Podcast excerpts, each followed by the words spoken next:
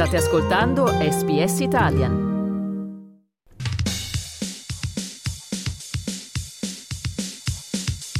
Gli azzurri, i campioni del mondo. Suona il gong che conclude il più bel combattimento di Nino Benvenuti. Andiamo ragazzi, andiamo a vincere per la vittoria. E l'Italia va a vincere ancora una volta. Gol, gol, gol. E nella pagina sportiva di oggi un turno della Serie A che ha visto la conferma del botta e risposta in testa alla classifica tra Juventus e Inter. Alla luce della caduta delle più immediate inseguitrici, per lo scudetto sembra dunque una competizione a due tra nerazzurri e bianconeri, mentre si accende la corsa per gli altri posti Champions. Parleremo anche della prossima tre giorni di coppie, di coppe europee, di Serie B e di A-League. Tutto questo in compagnia del nostro Dario Castaldo. Ciao Dario. Freud stapperebbe proprio uno champagne adesso, la questione di parleremo di coppie, Massimiliano. Tre giorni? Perché tre giorni poi? Ma no, delle coppie, parleremo vabbè, vabbè. di coppie, visto che no, comunque un po' che non coppie. Ci sentiamo, allora pensavo ah.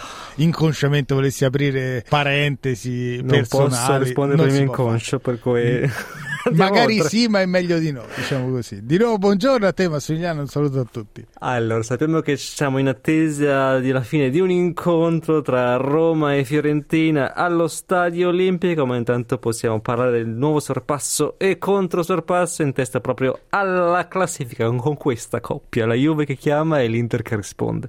Allora, cominciamo in ordine cronologico dalla Juventus, perché per la seconda giornata consecutiva la vecchia signora ha anticipato al venerdì la settimana precedente al sabato, in questo caso, e per la seconda settimana consecutiva ha vinto sul filo di lana per la seconda volta consecutiva grazie a un gol di Federico Gatti a tempo quasi scaduto, e per la seconda settimana consecutiva ha assaporato quindi il gusto del sorpasso e della vetta della classifica per qualche ora. eh, Juventus che era impegnata nel big match contro il Napoli sabato sera, Juve che ha rischiato pesantemente nel primo tempo, soprattutto quando Kvaratskhelia si è ritrovato a tu per tu con Szczesny. Juve che ha saputo soffrire, limitare i danni, ha saputo trovare anche un bel gol partita allo scadere con cross pennellato di Cambiaso e colpo di testa vincente di Gatti. E insomma, visto che per il secondo sabato sera la Juventus era in testa alla classifica, hanno giocoforza da Dazon dovuto chiedere a Massimiliano Allegri se almeno nello spogliatoio bianconero si parlasse di scudetto. Ascoltiamo che cosa ha risposto Allegri. Nella comunicazione interna possiamo dire anche che abbiamo l'ambizione, la voglia di vincere lo scudetto, e va benissimo, però poi per arrivare a, a, a quelli che sono i risultati bisogna fare, e questa squadra, come tutte le squadre, eh, non bisogna pensare a quello che sarà, bisogna pensare a quello che è oggi.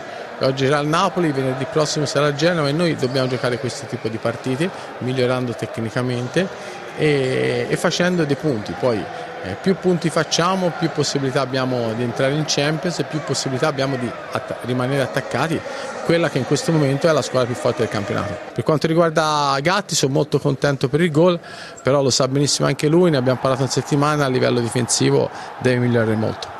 L'elogio con il freno a mano tirato di Federico Gatti, il venticinquenne piemontese che si sta prendendo questa squadra, la scena, la ribalta a colpi di gol pesantissimi dopo un inizio di stagione sciagurato, culminato con la frittata di Reggio Emilia contro il Sassuolo. Comunque Allegri ci ha tenuto a tenerlo sulla corda per evitare proprio che cali di tensione che possano tornare a rivederlo protagonista di episodi come quello dell'autogol clamoroso appunto contro il Sassuolo. Quindi da una parte la Juventus ha esultato per l'ennesima vittoria di cortomuso, per dirla proprio alla Allegri, dall'altra parte il Napoli deve probabilmente rinunciare ad ogni velleità scudetto con sei mesi di anticipo sulla fine del campionato. Ancora una volta sono mancati i gol, ma non è mancato il gioco, stesso discorso di sette giorni prima contro l'Inter, ma insomma ancora una volta sembra che la magia dello scorso anno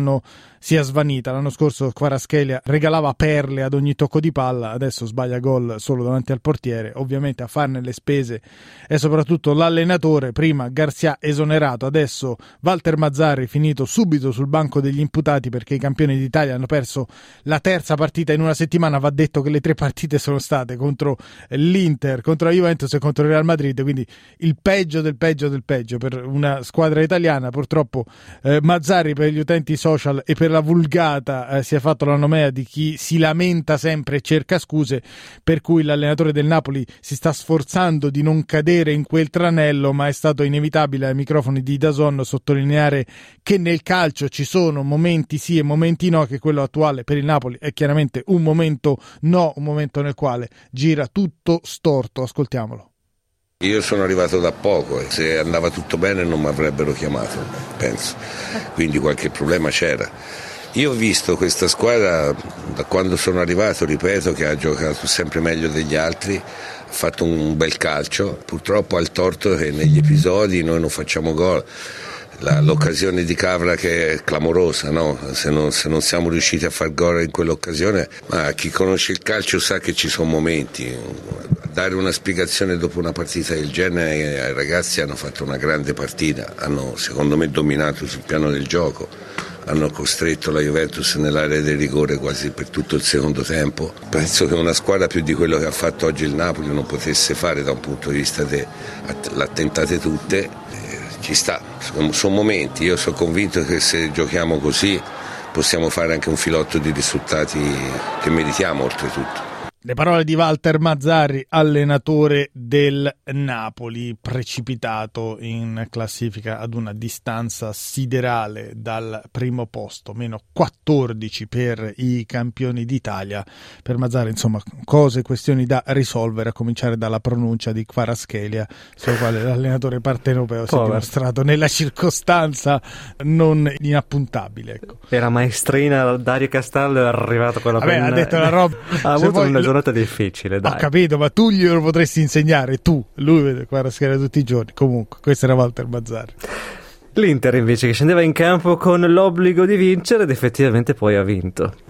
Sì, l'ho fatto particolarmente bene. A fronte del decimo risultato utile consecutivo per la Juventus è arrivato il nono risultato utile consecutivo in campionato per l'Inter, solo che da una parte abbiamo formichina Massimiliano Allegri che eh, ne ha vinte sette di misura, quindi con un solo gol di scarto, e di queste sette ne ha vinte cinque per uno a zero. Dall'altra parte abbiamo viceversa l'Inter, che in questo stesso lasso di tempo ha rifilato tre gol al Torino, tre gol al Napoli, quattro gol alla Salernitana e adesso anche quattro all'Udinese, tra l'altro senza eh, subirne. Contro i friulani ha aperto le marcature Cialanoglu su calcio di rigore, prima dell'intervallo raddoppio con un sinistro in diagonale di Di Marco e terzo gol di Thuram, che di fatto hanno chiuso così i conti. Poi nella ripresa è arrivato anche il quarto gol con Lautaro Martinez e il pubblico di San Siro ha tributato un applauso e un coro a eh, Simone Inzaghi, la cui squadra sta giocando davvero bene. Al tecnico piacentino dei nerazzurri hanno chiesto come si gestisca la pressione di dover sempre rispondere alle vittorie della Juventus. Ascoltiamolo. Siamo abituati sia i giocatori che noi, che noi dello staff, perché tanti anni si gioca, adesso stiamo giocando sempre dopo, si gioca prima, ma io personalmente devo avere la forza di incidere dove posso, che è la mia squadra, il mio club. Poi per quello che riguarda negli altri campi, le partite, purtroppo sappiamo che non possiamo farci niente, noi dobbiamo solo essere concentrati, mentalizzati su, su quello che succede nella nostra squadra. Ti piace il termine mentalizzato? È interessante, si può Vabbè. utilizzare in tanti contesti. Sì, eh, questo era Simone Inzaghi. Dall'altra parte il tecnico dei eh, friulani, Gabriele Cioffi, ha spiegato quali sono le difficoltà maggiori nell'affrontare questa Inter, contro la quale gli avversari non sanno se pressare alto, rischiando quindi di lasciare campo a Lautaro Martinez in contropiede, oppure se tenere il baricentro basso, in quel senso rischiare appunto di farsi schiacciare con le tante opzioni degli esterni aggressivi che ha a disposizione Inzaghi. Sulla partita Cioffi ha semplicemente spiegato che il rigore, che tra l'altro secondo lui non andava assegnato all'Inter per una trattenuta piuttosto eh, lieve proprio su Lautaro Martinez, dicevo Cioffi ha detto che il rigore ha dato il colpo del K O all'Udinese, e eh, Cioffi l'ha fatto mentre alle sue spalle passava un inserviente con un carrello pesantissimo e rumorosissimo, però dovremmo riuscire a sentirlo. Cioffi: mi dispiace proprio questo... questo switch off abbiamo avuto, cioè si è spento il cervello completamente e ci siamo sentiti ingiustamente puniti, eh, purtroppo questo ha, ha fatto sì che subissimo due gol in due minuti, in, in otto minuti. Si è confuso perché non si sentiva bene, ma quell'uomo con il carrellone alle, alle spalle di Cioffi l'ha sicuramente distratto. Tornando, avresti dovuto vedere la, la faccia di Cioffi, ad ogni modo, tornando alla capolista, trentasette gol fatti e sette subiti dall'inizio del campionato sono un biglietto da visita significativo che racconta anche delle tante occasioni da gioco create e del bel gioco dell'Inter, il cui capitano Lautaro Martinez è arrivato a quattordici reti in questo campionato e ventotto gol nell'anno solare duemilaventitré, numero che gli consente anche di agganciare mostri sacri del recente passato dell'Inter come Vieri e Milito. Allora ascoltiamolo, ho intervistato a Dazon a bordo campo, Lautaro Martinez. Spero tanti, eh, sono contento perché sto facendo tanti gol, eh, quello che, che mi mette a disposizione la squadra, anche perché ho fatto tanti gol grazie ai compagni, quindi importante che dobbiamo continuare su questa strada, poi chi fa gol interessa poco, importante prendere sempre tre punti per continuare su questa strada. Lautaro Martinez, capitano dell'Inter, che si è ripresa la testa della classifica battendo per quattro a zero l'Udinese nell'anticipo di sabato. Ricordiamo anche che sono ancora cinque le partite dell'Inter in questo duemilaventitré, eh, Inter che disputerà tre gare di campionato, una tra l'altro alla vigilia di eh, Natale e una eh, alla vigilia dell'ultimo dell'anno. Giocherà l'ottavo di Coppa Italia contro il Bologna e martedì ospiterà al Meazza la Real Sociedad in una gara che determinerà il primo posto nel girone di Champions, quindi Lautaro potrà rimpinguare questo suo bottino di reti nell'anno solare. E noi intanto ci prendiamo un minutino di pausa, a meno che tu, Dario, non voglia dar già il risultato tra di Roma e Fiorentina, lo, lo diciamo dopo, che dici? Tutto, tutto dopo la pausa. Tutto dopo la pausa, tra pochissimo.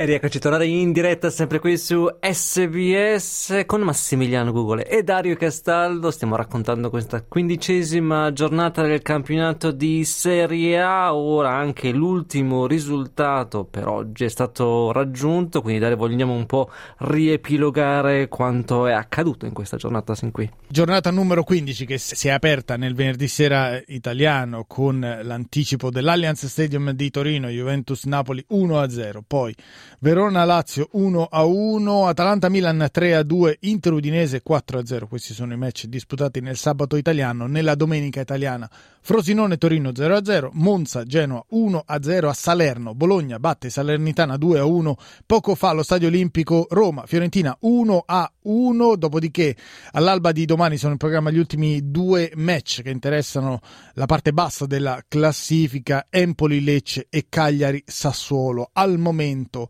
la classifica del campionato di calcio di Serie A dopo quindici giornate vede in testa l'Inter a quota trentotto punti, poi Juventus trentasei, Milan ventinove, Roma e Bologna venticinque, Napoli e Fiorentina ventiquattro, Atalanta ventitré, Monza e Lazio ventuno, Torino venti, Frosinone diciannove, Lecce sedici, Sassuolo e Genoa quindici punti, Udinese dodici, Empoli e Verona undici, Cagliari dieci, chiude la Salernitana a quota otto. Diciamo, Dario, in apertura le due capoliste tengono un ritmo elevato e le inseguitrici si stanno autoeliminando dalla corsa scudetto. Abbiamo detto del Napoli e ora anche il Milan può essere considerato fuori dalla corsa. Beh, se è proprio fuori dai giochi, diciamo che probabilmente ha perso il treno perché è una squadra imperfetta, alcuni nodi sono venuti al pettine perché la concorrenza, come detto, di Juventus e Inter vola. A Bergamo il Milan ha perso tre a due, è stato costretto due volte ad inseguire il vantaggio orobico firmato da Lukman, anche se in precedenza l'ex De Ketelaere si era divorato un gol a porta vuota, lasciando ai tifosi milanisti una piccola consolazione. Eh, prima Giroud ha trovato il gol dell'uno a uno, poi Jovic quello del due a due. A quel punto, invece di cercare il gol partita, la squadra di Pioli si è disunita, Calabria è stato espulso e nel finale è arrivato un gol meraviglioso di Muriel che si è ritrovato a tu per tu con Maignan, Maignan premiato come miglior portiere della Serie A, e nonostante l'attaccante eh, colombiano dell'Atalanta fosse decentrato e a quel punto il cronometro segnasse il minuto novantacinque, Muriel ha avuto la freddezza di segnare di tacco con una tecnica e appunto una lucidità impareggiabili, trattenendo a stento la ridarella. E il tecnico dell'Atalanta Gian Piero Gasperini a fine gara ha detto che Luis Muriel gol del genere in allenamento li ha sempre fatti. Luis, detto Lucio, ascoltiamo Gasperini. Grande Lucio, grandissimo, eh, questo eh, così magari qualcuno poi se, se lo ricorda la prossima volta, prima di fischiare Lucio ci pensa, ci pensa due volte, perché ha fatto un gol straordinario, eh, ma che io ne vedo, ne vedo in allenamento questi gol, non è il primo che fa, che è venuto fuori così casualmente. Lui quando si trova tu per tu col portiere in allenamento ho visto fare dei gol incredibili, ho visto fare i gol di punta a stile calcetto, dico ma quando è che lo fa in partita? E, e, e stasera l'ha fatto e quindi no, sono felicissimo, sono felicissimo chiaramente per Lucio. Felicissimo per Lucio Gian Piero Gasperini a proposito del match winner Luis Muriel, che era stato fischiato dai tifosi dell'Atalanta, diciamo del Milan, che si è presentato a Bergamo piuttosto rimaneggiato, si è presentato senza Leao e Okafor in attacco e senza mezza difesa, ma comunque per l'allenatore Pioli ci sono motivi di rimpianto, ascoltiamolo. Sul loro gol eh, abbiamo commesso delle disattenzioni ed è chiaro che, che dobbiamo sicuramente eliminarle o comunque lim- limitarle al minimo possibile. Il rimpianto è essere rimasti in, con un giocatore in meno nei minuti finali, quando invece sembrava che fossimo noi quelli che potevano cercare di più la vittoria, ma la realtà è che abbiamo perso una partita dove volevamo trovare continuità, dove volevamo trovare fiducia, classifica diversa, e quindi dobbiamo far meglio, perché possiamo far meglio, questo è sicuro. Questa è la dichiarazione di Stefano Pioli, allenatore del Milan, che torna in discussione. Soprattutto si profila una settimana di eh, fuoco per lui e per i rossoneri, visto che anche il Milan è impegnato in Champions League, dove in caso di pareggio o di sconfitta a Newcastle verrebbe eliminato da tutte le competizioni europee. Esiste una piccola possibilità che il diavolo si qualifica ancora per gli ottavi di Champions, ma deve non soltanto cercare di vincere in Inghilterra, ma anche sperare che il Borussia Dortmund batta il Paris Saint-Germain. Ad ogni modo, per Alessandro Florenzi la vittoria a Newcastle sarebbe comunque significativa e eh, molto importante, perché garantirebbe la retrocessione del Milan in Europa League. Ascoltiamolo. L'approccio deve essere quello di una gara di una gara comunque da dentro fuori, perché comunque vincendo ci assicureremo di ci assicureremo l'Europa League, che è una cosa comunque, una competizione importante. Abbiamo un po' di tempo per um, per lavorare sugli errori fatti oggi e cerchiamo insomma di non farli già da mercoledì. Alessandro Florenzi, esterno del Milan, ex Roma. E ora andiamo proprio alle romane, con la Roma impegnata, l'abbiamo detto, nel big match domenicale contro la Fiorentina, che era particolarmente importante perché avrebbe potuto lanciare una delle due nella corsa alla prossima Champions, mentre l'altra romana, la Lazio, non è andata oltre il pareggio dalle mie parti a Verona.